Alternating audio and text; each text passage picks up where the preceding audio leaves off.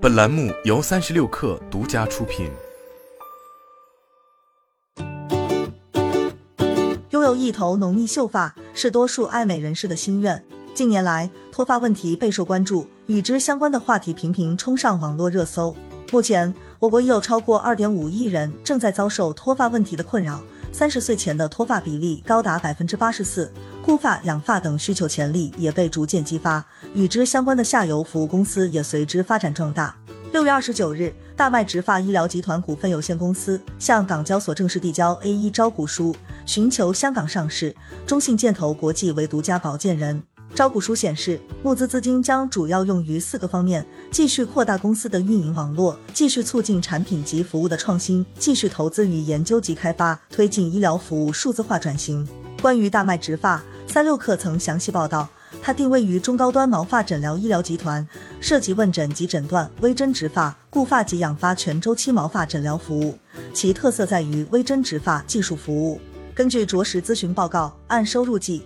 公司是中国一线城市中市场份额最高的毛发诊疗服务集团。招股书显示，于二零一九年、二零二零年及二零二一年，公司的总收入分别为七点四七二亿元、七点六四四亿元及十点二一亿元人民币。同期毛利分别为五点九六三亿元、五点八零三亿元及七点二四亿元人民币，毛利率持续超过百分之七十。毛发诊疗在过去数年快速增长。其市场规模由二零一六年的人民币八十三亿元增加至二零二一年的人民币两百三十八亿元，复合年增长率为百分之二十三点五，预计将以百分之二十四点五的复合年增长率增长，到二零二六年将达到人民币七百一十二亿元。目前中国的植发市场主要是毛囊单位抽取植发技术，通常涉及三个步骤，包括毛囊单位抽取，使用一点零至一点五毫米的宝石刀在头皮上开切口。即使用镊子将切口撑开，以植入种植物。二零零六年，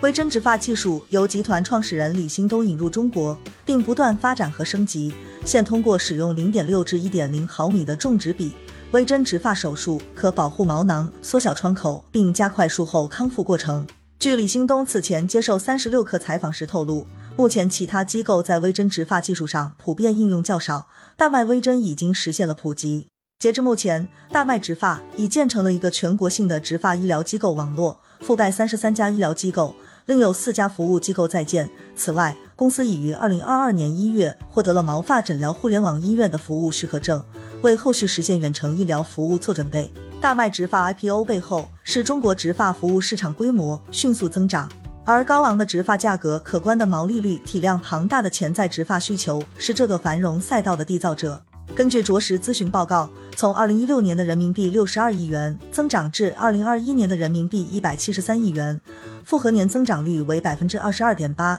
预计将按复合年增长率百分之二十二点一增长，到二零二六年将达至人民币四百七十亿元。此外，植发服务的市场渗透率由二零一六年的百分之零点一四上升至二零二一年的百分之零点二五，并预计于二零二六年将进一步达百分之零点四七。在多方刺激下，近几年，各个植发玩家纷纷迈向 IPO 之路。二零二一年，雍和医疗成功登陆港交所上市。如今，大麦植发接过了 IPO 接力棒，毛发生意可谓真香。但值得关注的是，行业火爆背后，实际净利润却并不高。有机构曾估算，植发的平均客单价为三至七万，植发价格为每单位十元起。一般植发手术需要提取的毛囊单位数量大多都是以千计，其背后的成本包括营销费用、人员费用、房租、水电，最终实际净利润不到百分之十。营销成本为何居高不下？究其原因，其一，植发和隆胸类整形手术相似，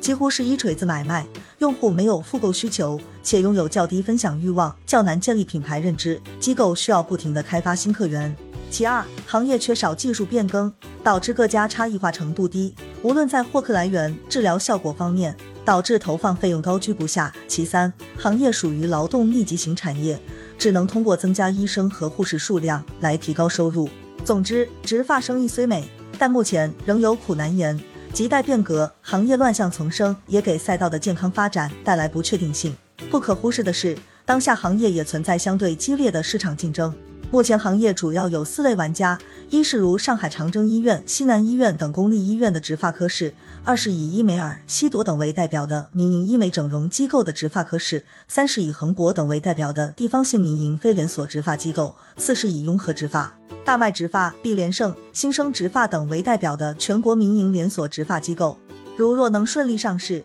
大麦植发或能借助资本力量更快扩张，取得更大的竞争优势。